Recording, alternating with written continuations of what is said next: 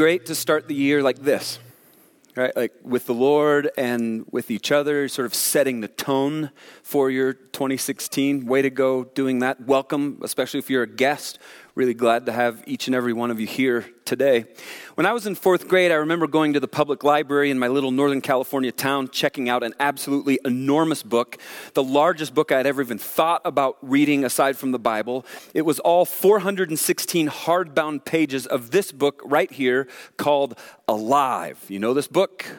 Some of you might know the movie more than the book. And I think it was the combination of the title, the cover photos, the sheer size of the book that sort of captivated me, triggering my little fourth grade brain to say, I think I'll read this book. And once I got started reading that book, I couldn't put that thing down. It's the riveting story of an airplane flight chartered by an Uruguayan rugby team along with members of their family, that crashed very high in the Andes Mountains, killing a whole bunch of the passengers, stranding uh, a handful of survivors.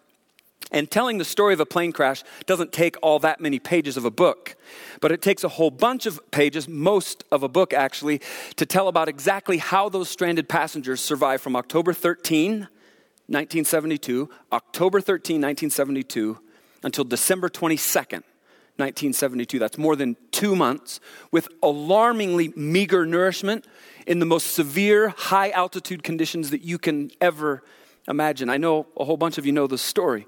And after coming to the soul crushing realization that the search for their downed plane had been called off, two survivors of the crash set out with makeshift, horrible makeshift gear they trekked across a grueling 60 miles over 10 days, up and over snow covered mountains before finally reaching civilization a full 70 days after their plane had crashed. And it's like, what an incredible story.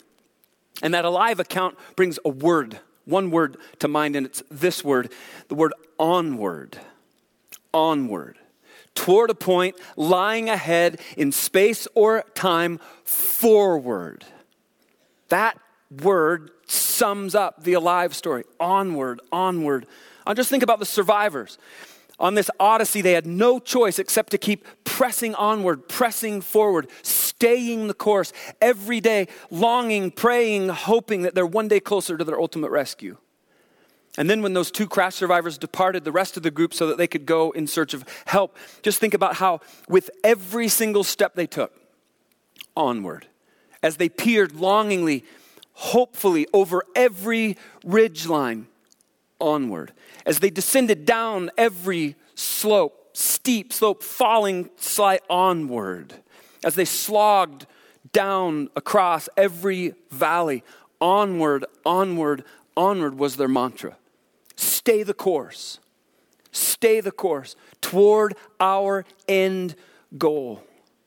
And in the very same way that word onward captures so well the alive story, I believe so too that it captures so very much of the experience of what it is and what it looks like and what it feels like to be a follower of Jesus Christ. That's it. Onward. While we know that it's not our own human effort nor our own human striving that has anything nothing to do with our coming home to God through His only Son, the Savior of the world, Jesus Christ, whose arrival we just spent a long time celebrating extravagantly, some of us.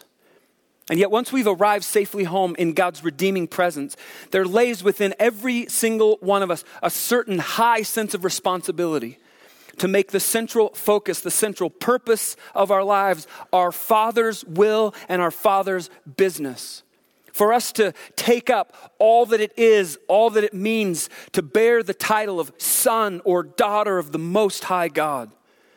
It's this understanding that there's kingdom of God breakthrough that Jesus desires to bring to our lives individually, to us collectively as the church, and then through each of us, all of us, to this broken world. Sometimes we know that breakthrough comes like in quantum leaps. We kind of like it that way sometimes, don't we?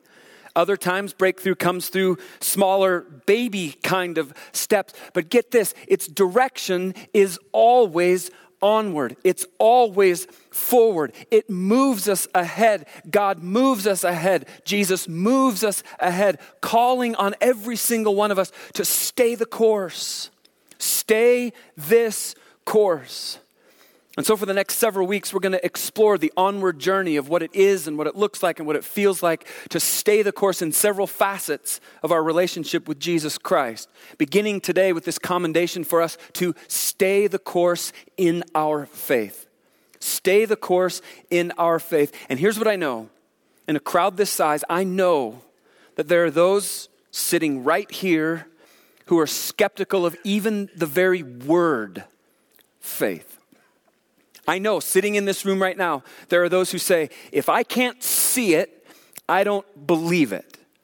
And I know exactly how you feel. I know exactly what you mean. But could I ask you, could I ask a favor of you?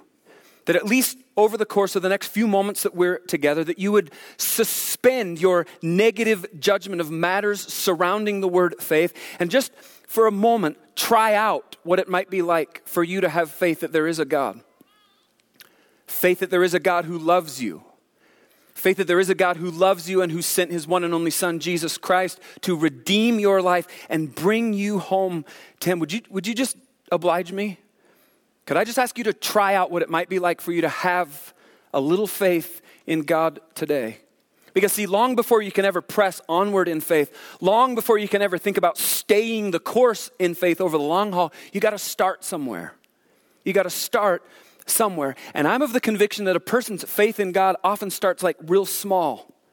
Like Jesus talks about our faith being the size of a mustard seed small, right? That's tiny. Have you ever seen a mustard seed? It's about as tiny as anything can ever get. But that over time, what can happen if you'll let God do it, if you'll just let God do it, is that your faith that starts out the size of a mustard seed can and does grow.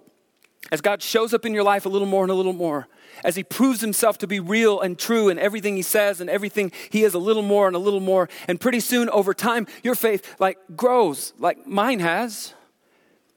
And it continues to grow again and again, over and over.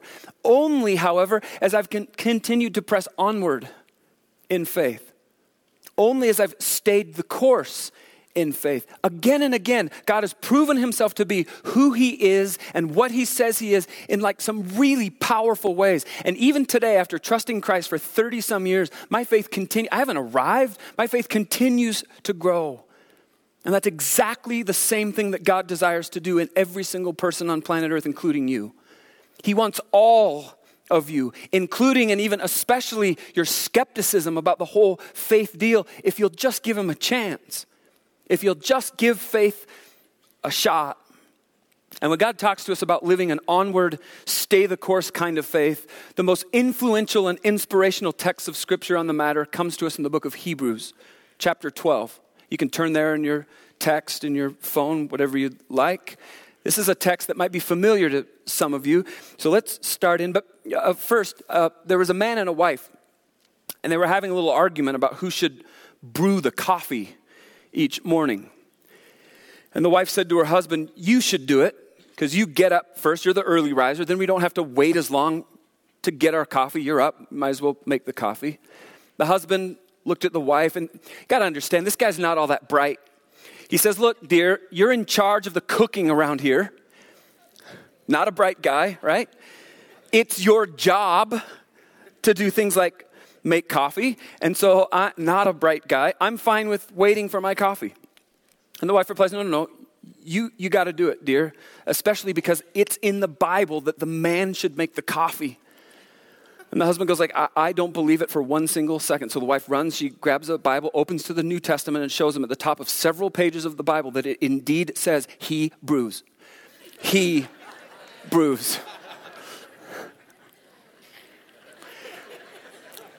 We should just get to the Bible, shouldn't we? Enough of the stand up act? Yeah. Hebrews chapter 12, starting in verse 1. Here's the first word, and we're not going to get very far. Therefore. Therefore, we're going to stop right there. Because, see, anytime you're reading the Bible, like maybe you're going to, some of you are going to join in on the 2016 Bible reading plan. You're going to get the YouVersion. Some of you are going to do that, the YouVersion app. It's a great way to get into the Bible more in 2016. And let's say you're cruising along through your reading, you come to that word. It shows up a whole bunch in the scriptures, the word therefore. Do you know the question that you're supposed to ask anytime you come to the word therefore in the scripture? Do you know the word? You know what you're supposed to ask? The question? What's the therefore, therefore? Got it? What's the therefore, Therefore, anytime you run across that word when you're reading scripture, studying scripture, you got to stop and you got to ask, why is it there? What's it there for? And the answer, see, is that that word therefore is always pointing us back to something that the author just said up above. They're marking out for us that they're linking to something that they just said with something that they're about to say, which is what the therefore is there for. It's like a giant signpost. It's a big old clue that two things, two ideas, two concepts, two challenges, two commands, whatever it might be, they're meant to be linked together. They do not stand alone. And in this case, Hebrews chapter 12, verse 1, the author is linking back to Hebrews chapter 11 right? It's the start of a brand new chapter, which, by the way, when the author was penning this, he wasn't like saying, like, okay, chapter 12. That was added way later. So they sort of all just sort of run together. We've broken it up over time in chapter format, which isn't always the most helpful thing. But he's trying to link us back to Hebrews chapter 11. Well, what's Hebrews chapter 11? It's a text of the scripture that we often call the Hall of Faith right? You've all heard of Hall of Fame athletes, right? Athletes who are the best ever in their sport, in their field. Well, similarly, Hebrews 11 is a listing of those who are the best ever at pressing onward. The best ever at staying the course in their faith in God, setting like this incredible example for us. Hebrews 11 is 39 verses of person after person after person who lived an onward kind of life. Just the thing we're talking about a stay the course in their faith kind of journey. And if you ever want to be like fantastically encouraged in your faith in Jesus Christ, go read through Hebrews chapter 11. Go read the Hall of Faith chapter sometime. The author of Hebrews 12 is linking these exemplars of faith in God whom he just recounted. Who's he linking them to? He's linking them to us. Every Christ follower who comes after them all the way down to us today. He's saying, like, in light of the heroes of our faith in God who went out ahead, out before us. And then he starts in, therefore, since we are surrounded by them, by such a huge crowd, cloud even of witnesses to the life of faith, let us strip off every weight that slows us down, especially the sin that so easily trips us up and let us run with endurance the race God has set before us. We do this by keeping our eyes on Jesus, the champion who initiates and perfects our faith. Because of the joy awaiting him, he endured the cross, disregarding its shame. Now he is seated in the place of honor beside God's throne. Think of all the hostility he endured from sinful people like me. Then you won't become weary and won't give up. Onward, onward, onward. Stay the course in your faith in Jesus Christ. Stay the course in your faith in Jesus Christ. And that text starts off talking about this huge crowd. Some texts use the word crowd of witnesses, cloud or crowd, either one. And again, that's a tie back to many of the people of Hebrews chapter 11, the hall of faith, a reference to all of the other followers of Jesus who've gone before us, whose shoulders, get this, we stand on as we follow Jesus today. The author's drawing our attention to the reality that our faith in Jesus Christ is very, very much lived out in community. It's a community of people whom you walk in faith with now, whether it's the community of your church or even your missional community or your small group, your group of friends with whom you do life and faith with. You're walking in faith with them in addition you're walking in faith with the crowds and the clouds of people who have gone on. Those who have stayed the course in their faith in Jesus Christ, they're also part of this spectacular community. And what happens to me sometimes, this may happen to you too, is that my faith in Jesus Christ it sometimes flags. My faith in Jesus Christ sometimes gets a little weak. And I know, right, like I'm a pastor, that kind of thing isn't supposed to happen to people like me, but I'm telling you, it does, because I'm a human being. It does. Hard stuff hits. Hard stuff hits you. It hits me. Sometimes it weakens my faith. Sometimes it shakes my faith. Sometimes it rocks my faith. And so we come up to passages like this a passage that's challenging us onward. Stay the course in your faith in Jesus Christ. Look, you're surrounded by all these crowds and clouds of people who are supporting you in your faith. They're walking with you in faith. They're cheering you, cheering you, and cheering me in faith. Sometimes I come to these passages, I'm like, yeah, but all those people who I read about in places like Hebrews chapter 11, they're like rock stars of faith. They're superstars of faith. These amazing people who always got everything right. Their faith never wavered. It was always and forever onward for them. I can't measure up. I can't measure up. Their faith was like off the chart. They're superstars, rock stars of faith. But, then you sort of stop the train You're like, well, wait, wait, wait, wait just a minute. That's not necessarily the truth, is it? Many of those who show up in places like the Hall of Faith, they were a long way from perfect, weren't they? Consider, for instance, that Noah, he was a drunk. Think about that. Abraham, he was way too old. Isaac was a daydreamer. Jacob, he was a liar for crying out loud. Joseph was abused. Moses, he was a stutterer. Did you know that? Moses had a pretty significant stuttering problem. Gideon was afraid. Samson, for crying out loud, Samson, he had long hair and he was a notorious womanizer. Rahab, what was she? Prostitute. Jeremiah and Timothy, they're way too young. David, a man after, that's what we always say. David, a man after God's own heart. There's something spectacular about David, and there is, but he's also an adulterer and he was a murderer. Think about that. Elijah, he was suicidal. Elijah was suicidal. Isaiah is a guy who preached naked. No comment. Jonah ran from God. Naomi, she's a widow. Job went bankrupt. John the Baptist, what did he do? He ate bugs for crying out loud. Peter, on this rock I will build my church. Peter denied Christ, denied Christ. The disciples, supposedly Jesus' closest friends, closest followers, what what they do? Jesus says, Wait here, you guys pray. I'm gonna go on over here and I'm gonna pray. You stay here and pray. And what happened? They didn't pray very long, they fell asleep. Jesus' very closest friends, they fell asleep. In Jesus' most dire hour, they fell asleep. Zacchaeus, he's a little short guy, way too small. Paul, murderer of Christians. Timothy, he had significant stomach. You think your stomach's bad. His was awful. He had ulcers and all kinds. And Lazarus, what's Lazarus' deal? He was dead. We're crying out loud. Lazarus was dead. So you see, like, no one except Jesus, who went ahead of us in this faith in Jesus Christ, was perfect, were they? None of them, except Jesus, was perfect. And yet, what distinguishes all of these heroes of our faith is that they stayed the course. They didn't quit. They didn't give up. They pressed onward. The hard stuff that they endured, sure, it weakened them like for a short while, but then it ended up strengthening their faith. It's kind of like the working out deal, right? How many of you are going to join a gym this time of year? Any, any of you going to join a gym? Really? Not, there's, a, there's a few of you. Uh, people who join the gym this time of year, you know what you're called? Prophet profit to the gym because you're going to use it for like three weeks and then you're going to keep paying your membership. And the gym owners are like, sweet. They just pay and pay and they never show up. Profit, that's what they call it. But it's like working out.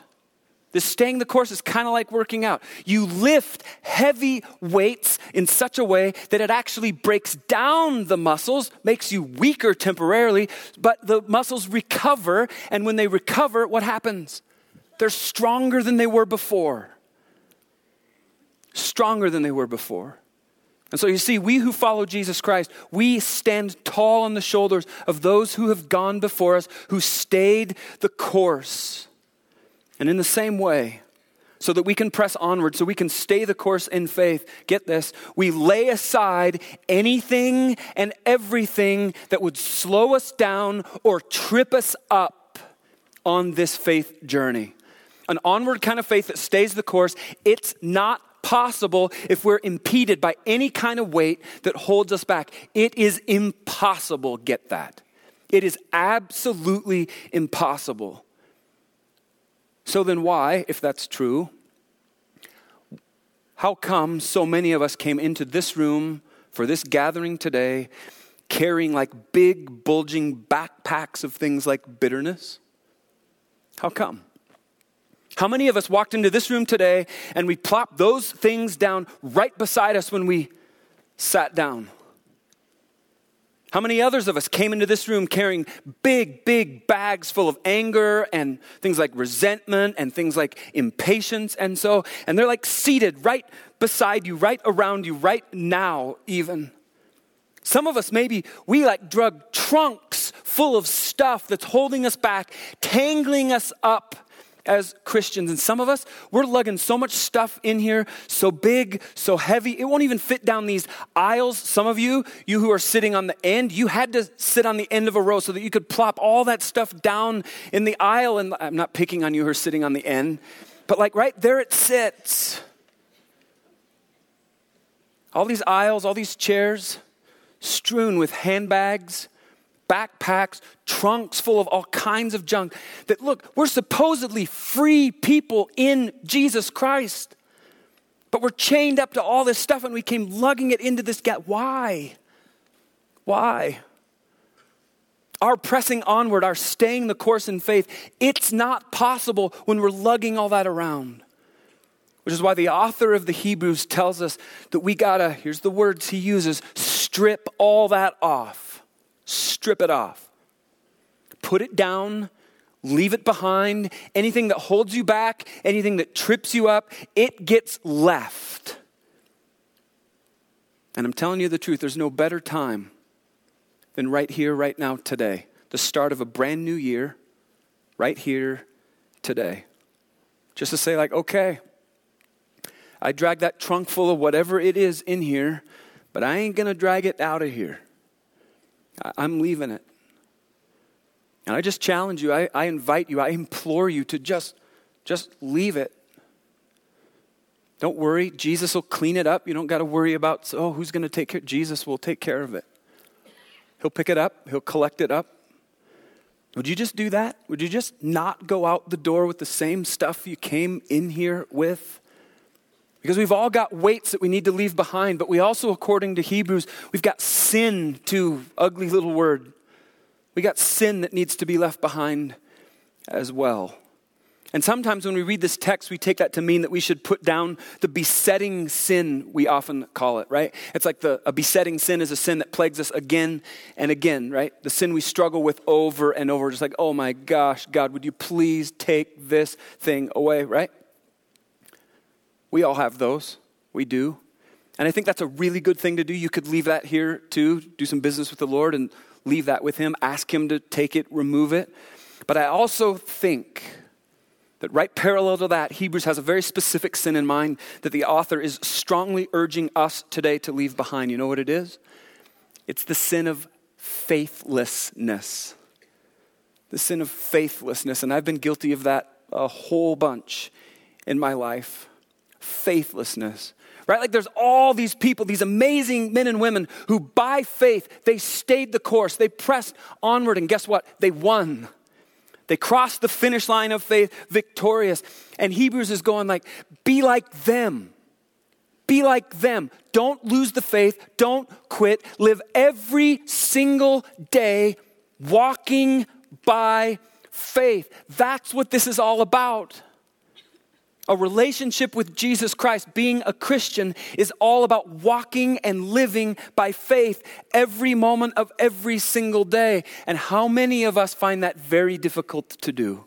It is very difficult to walk by faith every single day because we want to live by sight, don't we?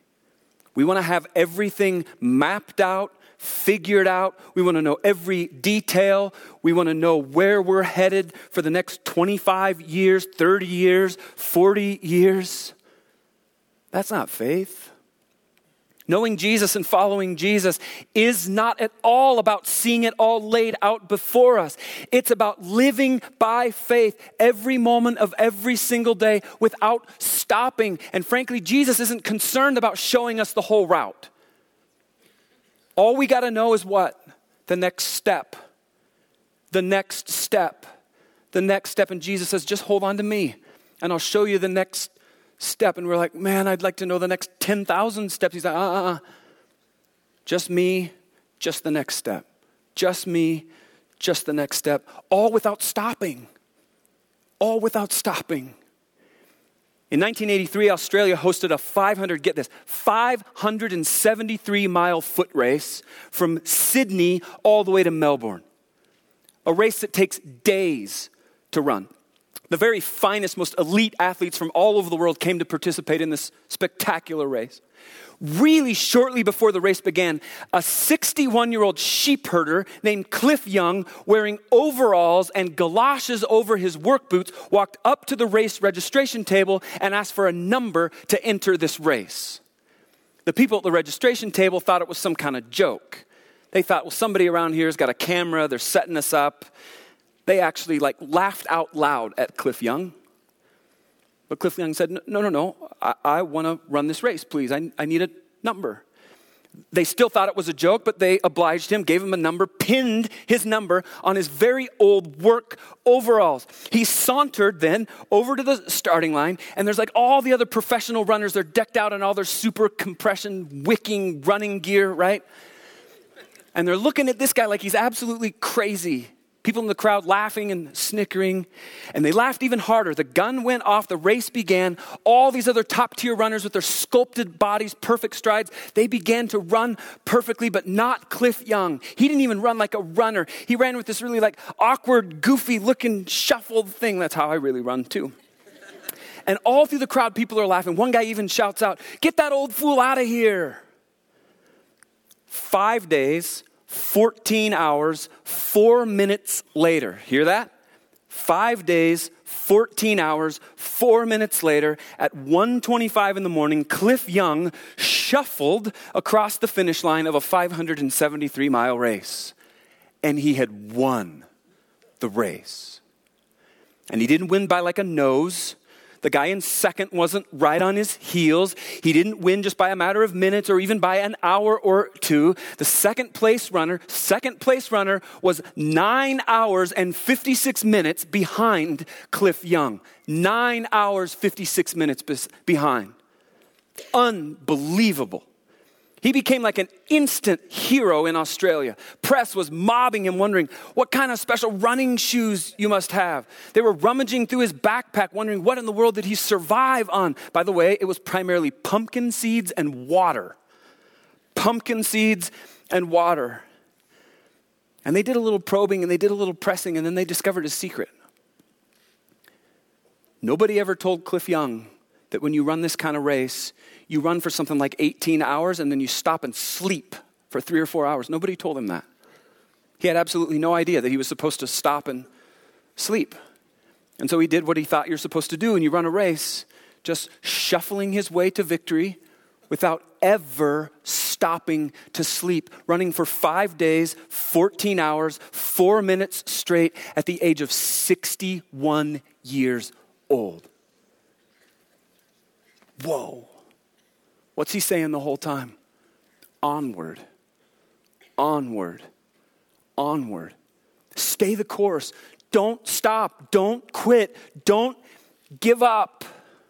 And I know a whole bunch of us here today, we're facing like unbelievable challenges, some of us, aren't we? Seemingly insurmountable obstacles. Some of us sitting here today, we're hurting incredibly deeply. Some of us sitting here today, we're struggling incredibly financially.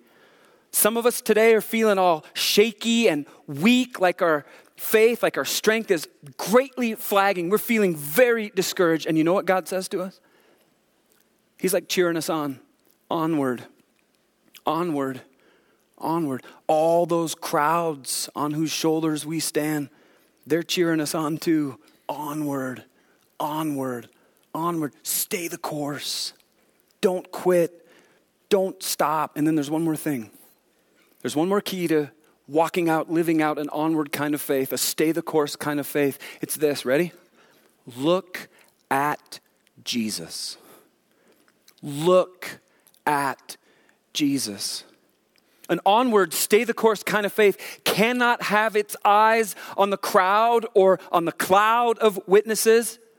An onward, stay the course kind of faith can't have its eyes on some family member with great and strong faith, some pastor, some Christian leader that you've got up on some pedestal who you greatly admire, don't know. Wrong place to look. Why? Well, because they're people. And people will always, always, always disappoint us. Our focus as we live an onward, stay the course kind of faith is only on Jesus, who will not ever let us down. He's the pioneer, He's the leader of this faith. He's the one who got all of this started. And we're on this journey of faith only because of Him. If He didn't pay the price for my sin, I wouldn't get to be a Christian. He's the pioneer. Scripture tells us He's the author of our faith. Scripture also tells us that He's the finisher of our faith, which means that when we eventually cross the finish line of this faith journey. As we enter heaven's gates, we're going to fall into no one's arms but His. He's there waiting at the end, finishing our faith. He's the start, He's the finish. He's with us every single step in between. And we focus on Him because He ran the course ahead of us. He ran this same course ahead of us. He came into the world. He became the God man, put on human flesh. He became who we are, and He lived among us 33 years, sinless, perfect, spotless life. And He's the one who we look at. He's the one who we look at because He endured to the very end for us, for you, for me, for every person on planet Earth. He endured. And Jesus never asks you or me to do anything that he himself didn't already do. He ran this race, he endured, he pressed onward, and he calls on us to do the same. And I'm looking at him. You're looking at him. No one, nothing else except him. One of my very favorite films of all time is this movie called Rudy. Have you ever seen this film. If you haven't seen this movie, you have got to watch this movie. And there's this fantastic scene that I think captures just something. It's just a slice. It isn't the whole deal, but it's like a, a slice of the idea of what's in view in Hebrews chapter 12 clouds and crowds of witnesses cheering you on. Let's watch this together. The country some years ago. He came to Notre Dame say that his career has been a disappointment.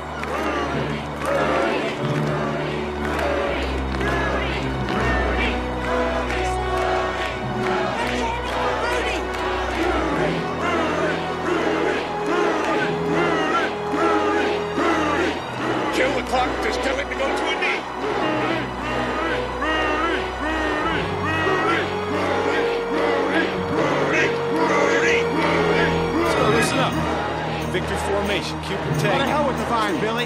As long as the offense is out here, Rudy can't play. We gotta run the play. No, we gotta score now.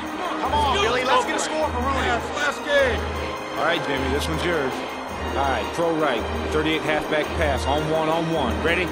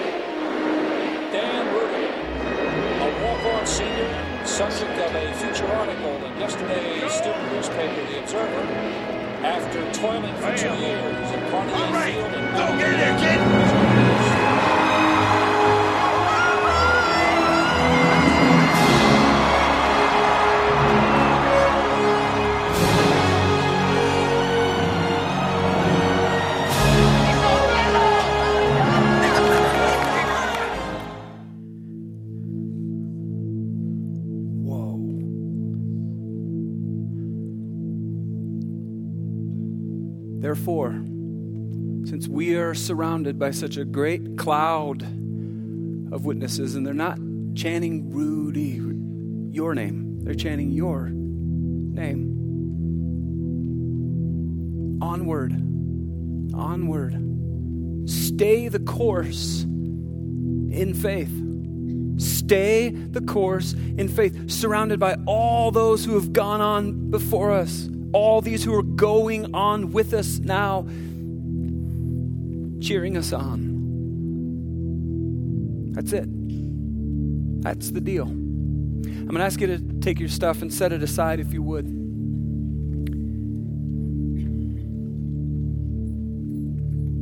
going to ask you to close your eyes and bow your heads. And maybe you're here today and you're like a follower of Jesus, maybe for a couple years or a couple months or a few decades. But maybe you're someone for whom your faith in God has been flagging. It's gotten all shaky and weak for a variety of reasons we know. And today, the Lord's invitation to you is to just keep pressing onward. Don't quit.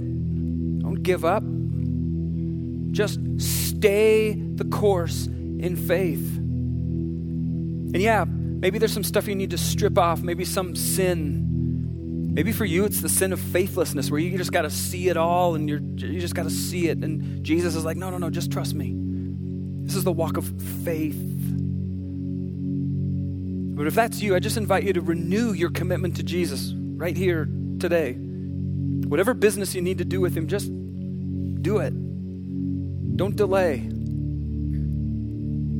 And then maybe there's some of you who, perhaps for you, the magnitude of God's love and grace and pursuit of you is just staring you square in the face. And if that's you, why in the world wouldn't this be your day that you come home to Jesus Christ? Like, what's keeping you from coming home to Jesus Christ today? And if that's you, I just invite you right where you are to pray with me. Just say, Jesus, I get it. I finally get it. I need you, Jesus, to save me from my sin. Only you're capable of saving me. And so, by faith, Jesus Christ, I receive your gift of salvation. Thank you. Thank you for being my Savior. Thank you for being my boss. Thank you for hanging on the cross and dying for me. Thank you for rising from the dead so that I might live with you forever. Here I am, Jesus. Here I am. Here's my all, my everything, trusting you fully. And Jesus, we stand in amazement of how you put all of this together yourself as our Savior, others cheering us on, us surrounded by people even here and now who are walking with us in this journey of faith. It just blows us away, God, your plan and your design, its beauty and its simplicity, and yet its complexity and its overwhelming goodness. Most of all, Jesus just blows us away. And so, here, all of our gratitude rising to you for whatever place we find ourselves in with you today, whether we just need to sort of uh, reseat the deal with you, reseat you on the throne of our lives. Maybe that's the deal for us today. Or maybe today's the day that we're coming home for the very first time. Whatever place that we find ourselves, Jesus, we want you front and center, first and foremost, because it's you that we are in pursuit of. It's you that we're pressing onward toward. It's you that we're pressing onward toward staying the course in faith, Jesus, because it's you.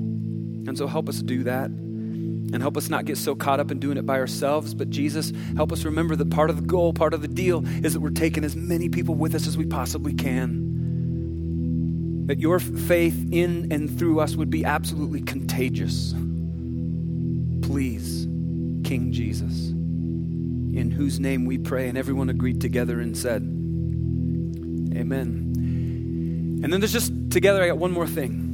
Sometimes I find when we're working on something, uh, like a symbol, uh, can help us, keep the thing that we're working on fresh in our minds. And so, with that in heart and mind, we made these uh, wooden chips for you to take with you. Ushers are handing them out right now.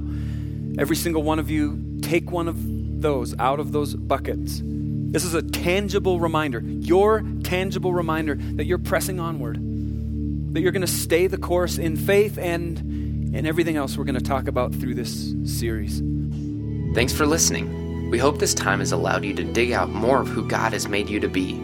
If you made some kind of spiritual decision today and are interested in what's next, we'd love to connect with you.